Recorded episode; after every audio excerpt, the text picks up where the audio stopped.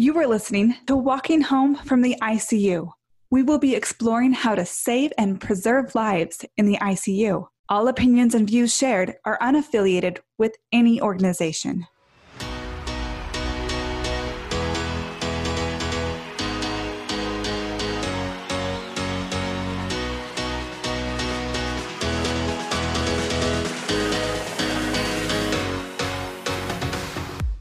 If we're going to be talking about humanizing the I C U, then we need to talk about the factors that prevent clinicians from feeling human, especially right now. Even in studies from two thousand two to two thousand seven, there have been rates of P T S D up to twenty to twenty-four percent of I C U nurses. Those are the same rates as Iraq veterans. Obviously, those rates have skyrocketed in the past eighteen months. Historically, there have been many factors that lead to burnout syndrome or P T S D from clinicians in the I C U, such as being involved in traumatic moments and factors such as scheduling, interpersonal relationships, and end-of-life care or ethics involved in critical illness. COVID nineteen has flooded our field with seemingly insurmountable challenges and pressures of carrying the world through a global pandemic, staffing crisis, unprecedented exhaustion, and the trauma of incessant poor outcomes. I don't want to trigger or stir up the trauma you are all currently experiencing.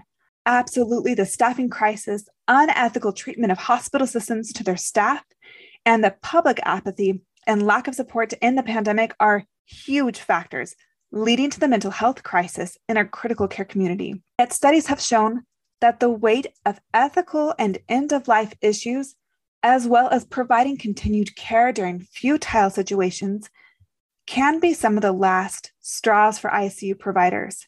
When your emotional and spiritual reserves are running on fumes, you are carrying the weight of massive human suffering. You are doing your best. Thank you for giving whatever morale you have left and for staying. Thank you for showing up every shift and sticking through that shift. Thank you for being patient with each other as everyone is broken, burnout, and not fully themselves. Thank you for stopping during the rush to hold patients' hands and often being the very last person to hear someone's mortal voice. Thank you for being the bridge for the family to their loved ones when you are tired, broken, and just want a moment of peace during your shift. Yet, can we talk about something really raw? Some of you have discussed with me the weight of constantly caring for patients that have become deconditioned zombies in the bed and then ultimately pass away at painful rates after all of your work. In the context of this podcast, that is what I want to address right now. It is likely that our station and immobility practices have fueled some of the heartbreak and trauma experienced by our teams. I recognize that when there is an impossible staffing crisis and nurses have four plus patients to themselves, options become very limited. Yet let's look at this objective, objectively in the context of burnout. When we automatically deeply sedate patients, they no longer have their autonomy. We lose human connection with them. We try our best to continue to talk to them, know who they are, et cetera, but it is all one-sided. They are now at the mercy of us and their loved ones to make all the decisions for them. This often creates the crisis of continued care according to the family's wishes and against the patient wishes. We strip the patients of their voices and their chance to have the reins in their care. It is a heavy burden to be stuck in that ethical situation. Our sedation and immobility culture has also contributed to the mass mortality experienced during the pandemic. I honor our community in serving, sacrificing, and laboring, even when good outcomes like extubation, being functional, and discharging home have become almost unheard of in our COVID nineteen patients. If I am understanding correctly, that is part of the desire to leave the field. We are depriving ourselves of the opportunity to see the fruits of our labors when we allow patients to become deconditioned under sedation and immobility. I don't hear from our community that they are burnt out of watching patients get better and walk out the door. With our practices, We don't see them get off the ventilator and walk away on our watch. When you all tell me that fifty-eight percent of your L TACs are not accepting patients, I am hearing that you are left with severely deconditioned, trached, and pegged survivors that you don't have the skills or the resources to rehabilitate while simultaneously caring for newly ill patients. You carry the weight of knowing that they have a long road ahead of them if they make it out your doors. How would it change your morale to see improved outcomes? How much would your emotional burden be lifted to be able to have the families connect with the patients and have them support each other during the process? To know that you weren't the last person they had a conversation with, to be able to make eye contact, have communication, be able to know exactly what your patient wants and needs in their care, and then watch them walk out the doors of the I C U. In a recent survey on social media, ninety-eight percent of responders felt that improving sedation and mobility culture would improve morale, and eighty-two percent of responders suspected that that would improve staff retention. One of the responders, Nurse Emily, now known as Miss Mobility on her unit, has shared with me multiple stories of pushing for mobility patients, not always her own, and seeing that she had the power to help prevent tracheostomies and get them extubated. She reported that that brought her fulfillment, purpose, and even excitement during her burnout. Liz, an incredible I C U nurse in Colorado, joins us now to share her renewed perspective during this pandemic. Liz, thank you so much for coming on and being willing to talk with us about this really difficult time in our history. Hopefully it'll be history someday. Will you share with us your journey into critical care? I am a new grad nurse in the I C U. I have kind of a longer journey to nursing than, than some people took. I graduated, this is going to age me, but I graduated college in uh, two thousand four. And I always kind of wanted to go into healthcare. I thought I was going to be a vet back then, worked at some vet clinics, decided it just wasn't for me. And I just, I always kind of, medicine was always had a special place in my heart. But I moved to Colorado. I met my husband. I, you know, decided to be a stay-at-home mom, but the science nerd in me never left. So it was always in the back of my mind. In two thousand twelve, we went through a crisis. We actually lost my oldest daughter when she was five. So I had just had um, my third child. She was three weeks old when we lost my oldest. And, you know, that whole experience was very sudden. It wasn't something that we knew was happening. And we lived very, very close to the hospital at that time. And even, you know, my daughter was flown to Denver uh, through a helicopter. And when the helicopters would come by and just, you know, on another, you know, transporting another patient, I would start to get really anxious and my heartbeat would, would race. And I, I couldn't even drive past the hospital without um, just having such high anxiety. And so going through that and kind of processing all of that, I came to the realization that maybe medicine is not for me. I can't be near a hospital. I can't be in that environment anymore.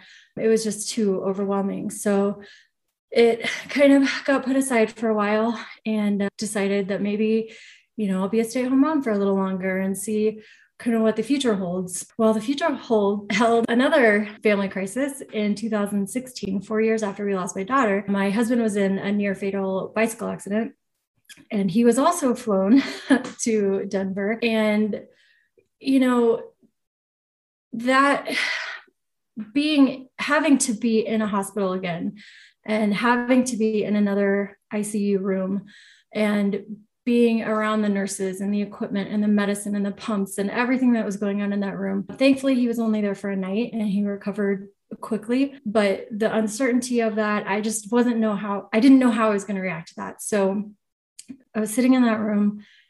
At first, I was very anxious, but I started to realize as I looked around the room, as I talked to the nurses, I started to ask more questions. What is that medication for? And I wasn't trying to be that family that's, oh, how, you know, trying to direct care for my family member, but I was genuinely interested. I wanted to know what that medication was for and why they were giving it and what's coming next and when is he going to be extubated, and just kind of like asking every single question that I could. And in that moment, I realized that not only could I be in a hospital again, but I needed to be in a hospital. I needed to be doing this with my life. It was just, I found that passion again. And that very next semester, I started taking my prereqs. So here I am. Oh, thank you for sharing that. I can relate to that in so many ways. And I think everyone listening to this has their own journey that led them to get into medicine. I think very few of us just did it for just job security. I think it's very relatable to have that personal mission and calling, and your journey is especially tender and intimate. And I, I hope that we all know what it's like to feel called, that this is your mission. This is where you belong, was medicine, and ended up being critical care medicine. Mm-hmm. And that's why we're hearing and into this. And so straight out of nursing school, you went right into the I C U. I did. Yeah. I, I worked as a tech in my I C U uh, during nursing school. And so I, I got to see it in the before times a little bit. And that was kind of nice because I got to see what my coworkers looked like under their mask. So I, I actually saw their faces and had a, a, a little bit of an introduction, probably about three months uh, before COVID really hit. But then I saw that transition, and I was there through the policy changes and the day-to-day uncertainty and, and, you know, helping implement all these things that we were doing. And, and so I, I was kind of thankful that even, even though it was hard, especially through nursing school with everything, with everything that nursing school is on top of working through the beginning of COVID, I was really thankful because it wasn't just such a shock when I went into the, to the world of nursing. I kind of had a, you know, a ramp up to it. So I was definitely grateful for that. But, you know, being a new grad in general is, is hard no matter where you work, but going into the I C U is also has its own unique uh, challenges. Absolutely. And I started in the I C U pretty, pretty new, pretty naive pre-COVID, you know, as you were tech, excited to get to your license. What did you hope for critical care medicine? What did you think your job fulfillment or your experiences were going to be like? I really liked the challenge that was going to be part of the I C U.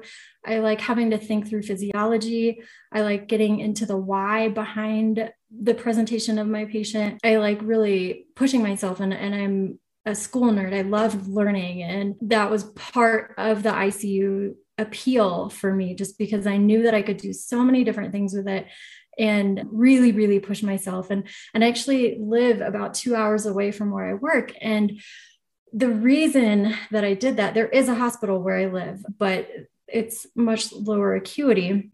And while we have a great hospital here, I knew that I wanted to be at that level one so that I could learn everything that I could, get my hands really dirty, and just kind of dive super deep into this world.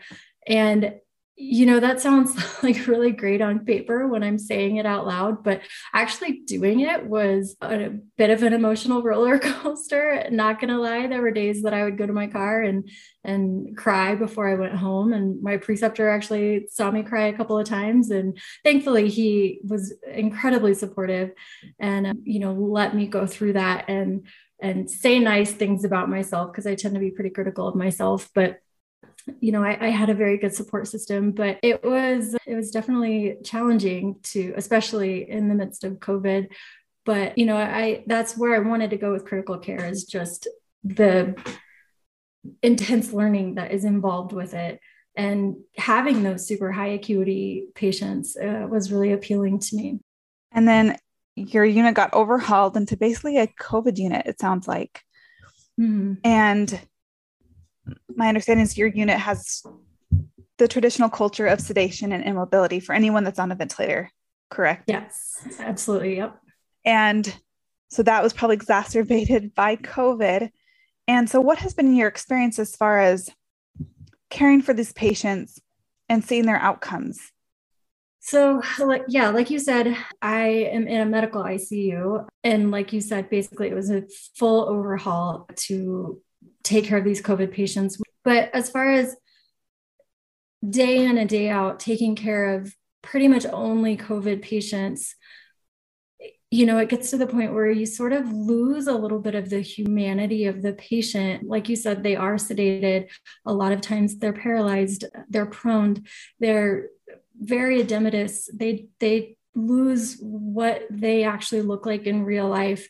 And it's hard to see past that. And oftentimes I actually have to remind myself to talk to them, because that's very important to me to, to maintain that connection with whoever it is that I'm taking care of. And I've been losing that along the way. And I've tend to, sometimes I don't talk to them. I just go and do what I need to do and get out. But, you know, seeing what it does to a human body, it, they don't look human anymore. And it's very, extremely draining to feel the, the, that it's futile almost, because there's been so much loss. And, you know, I knew that I C U wasn't going to be rainbows and sunshine going into it, but going into it in the middle of COVID, I think has really, you know, increased the amount of death that we see. Just, I can't even, I don't even know how much, I don't have a reference, you know, because this is all I know, but I, I feel like we have seen more death and loss in this past year than many nurses saw throughout their career. And it takes a drastic toll. Yeah. And when you don't, when you feel like these patients are going to die, you've never talked with them. Have you ever talked to your COVID patients that were ventilated? Uh, I mean, talked to them. How do you talk with them? Right, right. I, I've talked with, I think, three of my COVID patients before they were intubated. You know, one was on BiPAP and one before they even got to BiPAP. And, you know, I can actually name a few that I was probably the last voice that they heard before they were intubated, and they never got off the ventilator. So knowing that I'm that person for them is, I mean, it's kind of an honor, but it's also heartbreaking. You know, we did have one patient, one patient that I was still at tech when he was admitted to our I C U, and it was before he was intubated. And the first time I took care of him, he was standing at the bedside. He was able to, you know, he was telling me about his dog and what life is like at home. And, you know, he was self-proning. And the next time that I took care of him, the week after that, he was intubated, sedated, paralyzed, proned. He ended up having a myriad of things happen to him throughout his course of COVID. And we had him in our I C U for probably three months, I believe.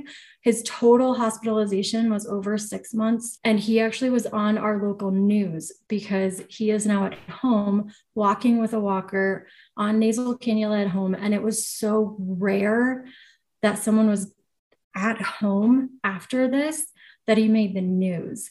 And just like thinking that, like, he's just such a one in a million. And I got to talk to him before, and now I hear his voice after. He actually came to the unit. I wasn't there, and I'm so bummed, because he came to the unit and said, you know, thank you, after, you know, he had already gotten home. And I heard it, just everybody was in tears and just crying, because it's just not something that we see. You know, we get thank you cards from families after our patients pass away. We don't get to talk to them after they leave the I C U. So, and what role in this emotional burden does a lack of human connection during their critical illness play on you or on your team? To feel like that last moment before they were intubated was the last time you could connect with them. Mm-hmm. What what does that do for you to not be able to talk with them and inform them what's going on, or know who they are while they're on a ventilator? You know, I. I didn't think it was really affecting me as much as I now see it was, while, especially during the height of COVID. And as this year has progressed, I just, you know, started to develop that dark sense of nursing humor that a lot of people do. And, you know, I have this shell, and, and I didn't realize how thick that shell was getting until I floated to another, our other I C U, the neurotrauma I C U.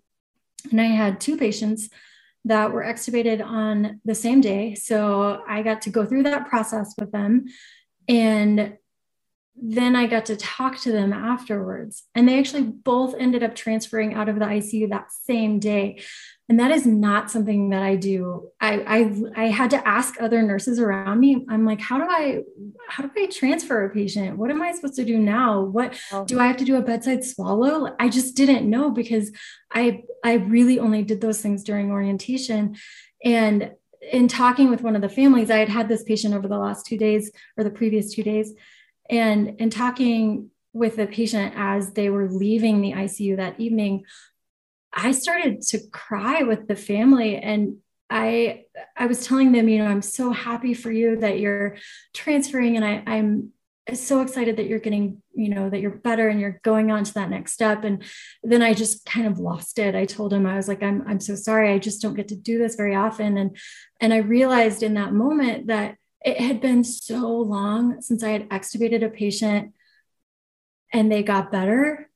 Usually extubation for me means withdrawing care and holding their hand as they pass away and being there for the family afterward and printing their final heartbeat strip for the family and, you know, getting the grief. Like, that's what extubation is to me. That's what I have known it to be. Wow. And in that moment with those other two patients, it was just so overwhelming, and I couldn't keep it in, in anymore. And I think that's what it's done to me. It's, it, I, it broke my shell, and I, it made me realize that I'm not really okay. And I'm not dealing with it as well as I thought I was. And so, you know, now I'm becoming more aware of the human. I mean, I always knew that my patients were human, especially going through what I've been through in my past and having two of my very close family members in that hospital bed, and, you know, being on the other side of it. Like, it's always, I'm very, very acutely aware of family. And I have a lot of patience for answering questions and being on the phone. And even when I don't have time, like I, I, I take an extra five minutes so that I can talk to them and reassure them or walk them through this process that is happening with their patient or with their family member. But I feel like I was losing a little bit of that. And after the experience with this, with these two particular patients, I feel like I got a little bit of that back, because I got to see my patients awake and talking and smiling and showing me who they are instead of the family member telling me who they are. And what did that do for you as far as your burnout and your trauma, to have those moments of connection with your patient? It's, I can breathe a little bit again. it, it allows me to keep going, honestly. Um, you know, it's, it's hard to be surrounded by end of life every day, all day. And then you get that moment that you have a patient that is showing me who they are and talking and laughing with me. And I can take a moment and just remember what, what real life is like again, instead of this weird little bubble that we have been living in for the past year. And especially starting your career into that, all you've ever known is sedated, often paralyzed, flaccid bodies in the bed. You're talking to them, which I just thank you so much for doing that. Survivors talk about how much that means to them. So you're doing the right thing, and you're doing what you've been taught and what the protocols of your team and what everyone else has done. And so then we had this webinar. I was brought in to talk to your team about a different way to care for patients. And I, I fear, or I am aware that it's probably like a bucket of ice water dumped over your head to have all these case studies, pictures, videos of people awake, walking on the ventilator, high ventilator settings, COVID patients that are walking in their rooms and then able to be up and extubated four days after being prone and paralyzed. What did that feel like? Or what did that do for you in terms of your burnout to hear that? Mm-hmm.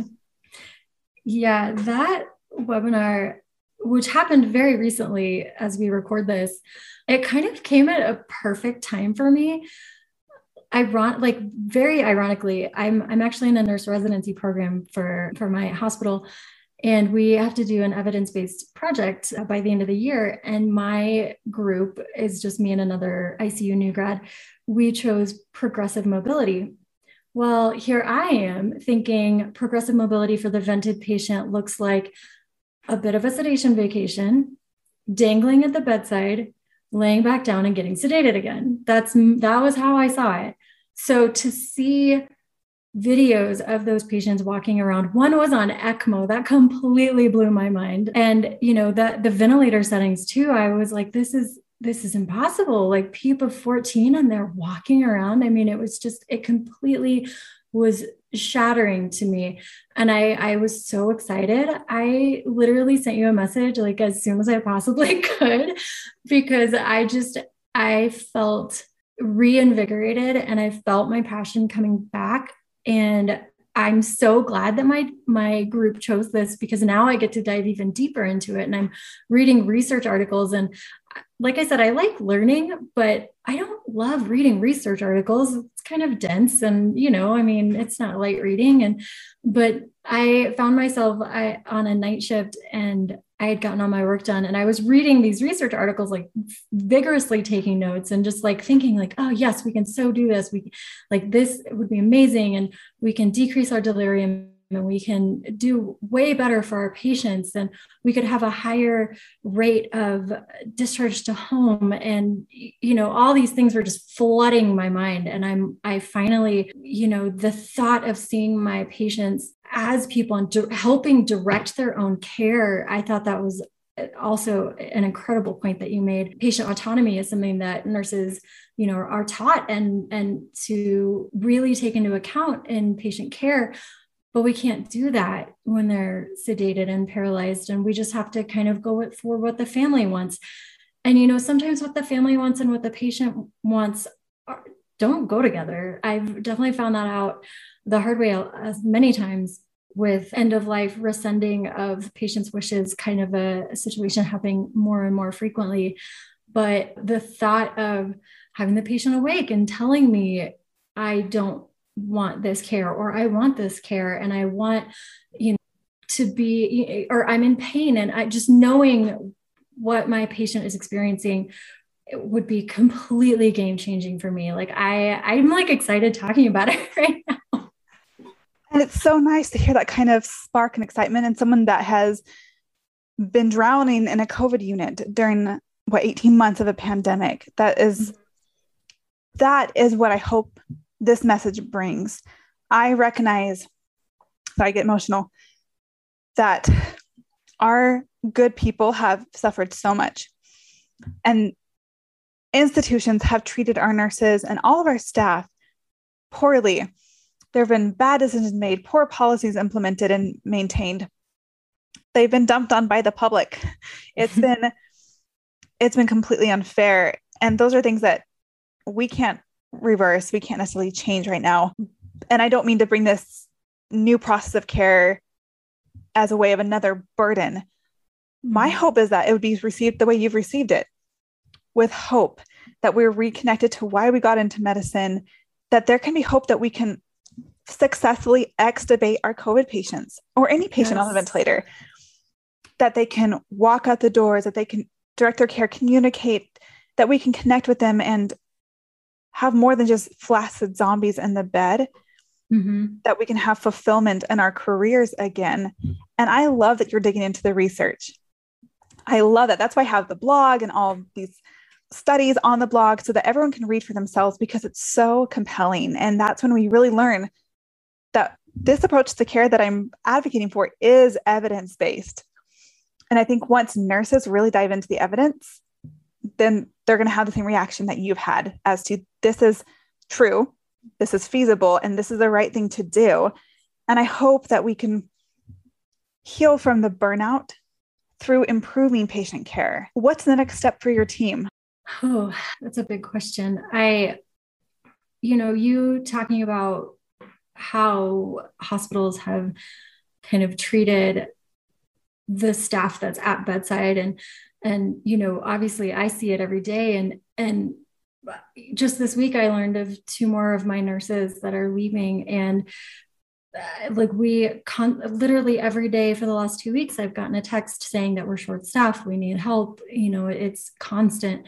And I think, you know, the, the thought of bringing something like this that could help with that burnout and have this process changed, like you said, it, you know, it could be seen as a burden. And I think there would have to be a very huge culture change to really get this going. And everybody would have to be on board. Nurses, nurses, day shift, night shift, the physicians, the P T O T, R T, like everybody is going to have to think about things very differently because, you know, traditionally when a patient is overbreathing the vent or they have those high vent settings, what's the first thing that we all say? More sedation, more sedation, more sedation. So I think, especially for new grads who don't know anything else, it's going to be really hard to, to shift that. But man, what if we did? You know, what would that look like? I just, I get excited thinking about it because, you know, maybe we wouldn't be so burned out. Maybe we could have higher retention. Maybe we could be that team again who, you know, comes together for our patients. And, you know, it's not just the neurotrauma side that's going to see our patients extubated and, you know, awake and walking around with P T. It could be us too. It could be COVID patients too. It would look different, but it could be. No, I, I definitely believe that. Every patient is different, but we're not treating them all differently. We're not adjusting our care for their capacity or with a big picture in mind. I also think that administration would have to get on board too. When we're in the staffing crisis, I, I'm hearing about units having nurses having four patients each.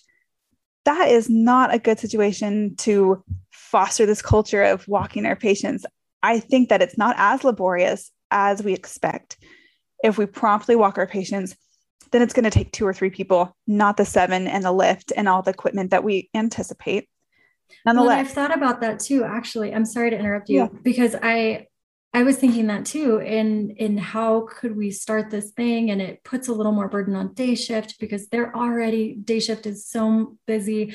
And I have the Um, unique advantage of seeing both day shift and night shift uh, where I work. I flip back and forth. And so I know the challenges of each shift, but you know, what was it like proning patients in the beginning? It took six of us to prone a patient, six and seven. And we didn't, you know, we had a plan, but we weren't practiced at it. And now we can flip a patient with as little as four people. And, you know, we know exactly what we're doing and it's so fast. And, you know, I think in the beginning, yes, it will be the exact same thing to get a patient up. It will take a lot of people and we will be, you know, a little clumsy with it and kind of trying to figure out how to make this work. But I think once we get it down, it'll just be like proning. We'll just be like, all right, it's time to get up. Oh, that's such a good point, because I'm coming from this perspective of a pretty well-oiled machine, a team that's done this for twenty, almost thirty years. And it is so deeply ingrained in the culture that no one really bats an eye at it. And it's just, it's almost like muscle memory for them. You know, they, you hook the chest tube to the I V pole and the Foley to the gown, or, you know, like those menial things may be a big deal. And initially trying to figure out how do we have the oxygen tanks ready on the ventilator, those kind of tasks. But I know that it can become as quick and as easy as you're talking about. You, that is such a good example of proning, because everyone was freaking out over proning initially. And now with experience, it flows. And I've, I've had patients, two patients that have oxygenated better walking than proned. So, so crazy to me. You know, we, we're proning everyone, but how, how beneficial is that? I mean, we, we know that it's beneficial, but which is that more beneficial? We don't know until we try both, right? And allow them both the options. So I digress. It does take good staffing ratios. I'm coming from a perspective of two patients to one nurse. But when you have four patients to one nurse and everyone else is short, and it just, that is a huge barrier. I have a, a webinar for administrators to show the financial benefits of supporting this process of care. So as they hire more P Ts or retain their nurses and maintain this kind of culture, they're financially going to benefit from it, because we'll get into another, a bunch of other episodes, but nonetheless, just know. So yeah, when we understand the evidence, we can fight administration with the evidence. We can make our case and show by speaking their language with dollar signs and utilizing the evidence that shows that improved care improves revenue and treating your staff better will actually improve their bottom line. And I think that seems to be a perspective very lost by administration. Nurses that have the skill set of talking to their patients and getting their patients up and actually getting them better are going to be invaluable and not dispensable as they've treated them. So I, I have strong feelings about this. And I think all of this plays into the burnout, right? Our teams have been treated poorly and they have been unable to provide optimal care to the best of their ability. And that's a huge burden. You guys have been deprived of the ability to see patients for who they really are and have that joy of con- connecting with patients that even got you into nursing, right? You have not been able to watch people get better and have that human touch and connection, and that's been stripped from you. So thank you for being open to believing that this can change. Thank you for staying and for pushing through and caring for patients, for talking to them, even if they're not talking back, for speaking with their family members, and for enduring the trauma. I, I still have hope and excitement for the future of critical care medicine, but we have a lot of healing to do. What would you share with teams that are experiencing the same that you're experiencing? It could be different for different teams based on their particular experience. And that's a hard question, actually. I think, you know, for me, like I've said before, that spark came with this potential shift in the way that we are treating patients. And you know, I think we're all, especially right now in this moment of history, I think we're all in this a rut of routine that we still have COVID patients. And yeah, we're, we're not necessarily afraid of COVID because we've kind of been there, done that, but we're not really doing anything differently. We're not really trying many things different at this point. And, you know, just as far as the vaccine is out now, and I think for us, it's a little harder at this point because some of these illnesses could possibly be preventable by a vaccine, and people are choosing not to get the vaccine, which is their choice, obviously. I'm not saying anything to that.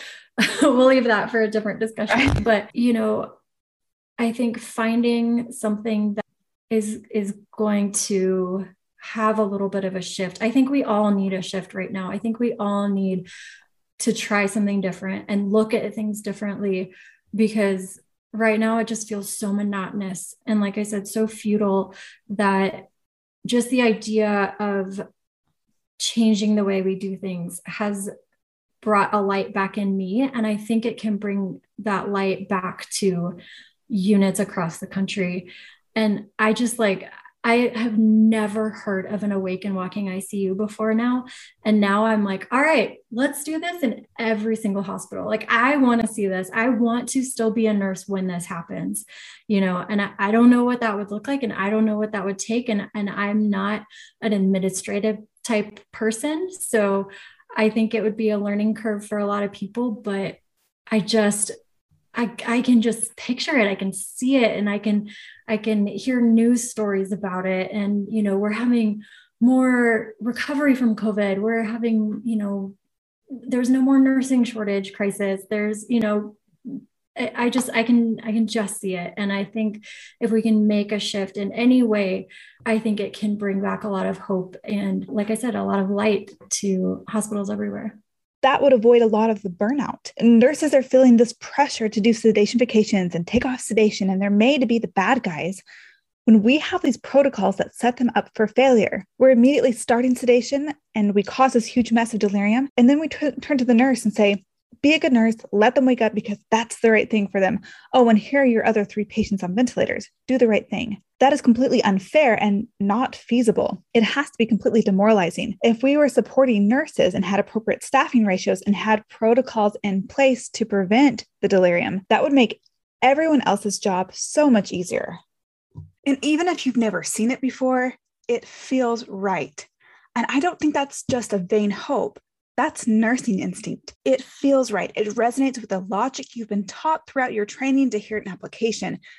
principles of mobility, humanity, ethics, patient autonomy, evidence-based practice, everything. That should feel right to us, no matter what our experiences have been. And at the beginning of COVID, when everyone was running to do all these antibody and hydroxychloroquine trials, we were running to find this magical drug for this. Yet we were quickly intubating people and deeply sedating them right away. We were conducting studies on medications, trying to improve mortality rates. And I kept running my head through the wall, saying, yes, let's find good drugs that help this process, but let's not simultaneously turn our backs on what we know does improve survival rates. Yet that is exactly what we did. So we should be just as excited about the prospect of improving mortality rates with things that we have studied and have proven to improve survival and all other outcomes. We should be more excited about that than any prospective drug right now, because early mobility and minimal sedation has already repeatedly shown powerful capacity to save and preserve lives with patients with A R D S and acute respiratory failure. We already have all the evidence. We just have to put it into practice. So I am so grateful that there are good nurses out there diving into the research. I know that change will come because you're out there doing it. Thank you so much for all you're doing and sharing. Hang in there, everyone. Hang in there. Stay with us. It will get better. The dawn will come because you're bringing the change. Thank you so much. Yeah, thank you. If you want to join in on the conversation, leave a voicemail at eight zero one, seven eight four, zero four seven two or reach out to me on Twitter.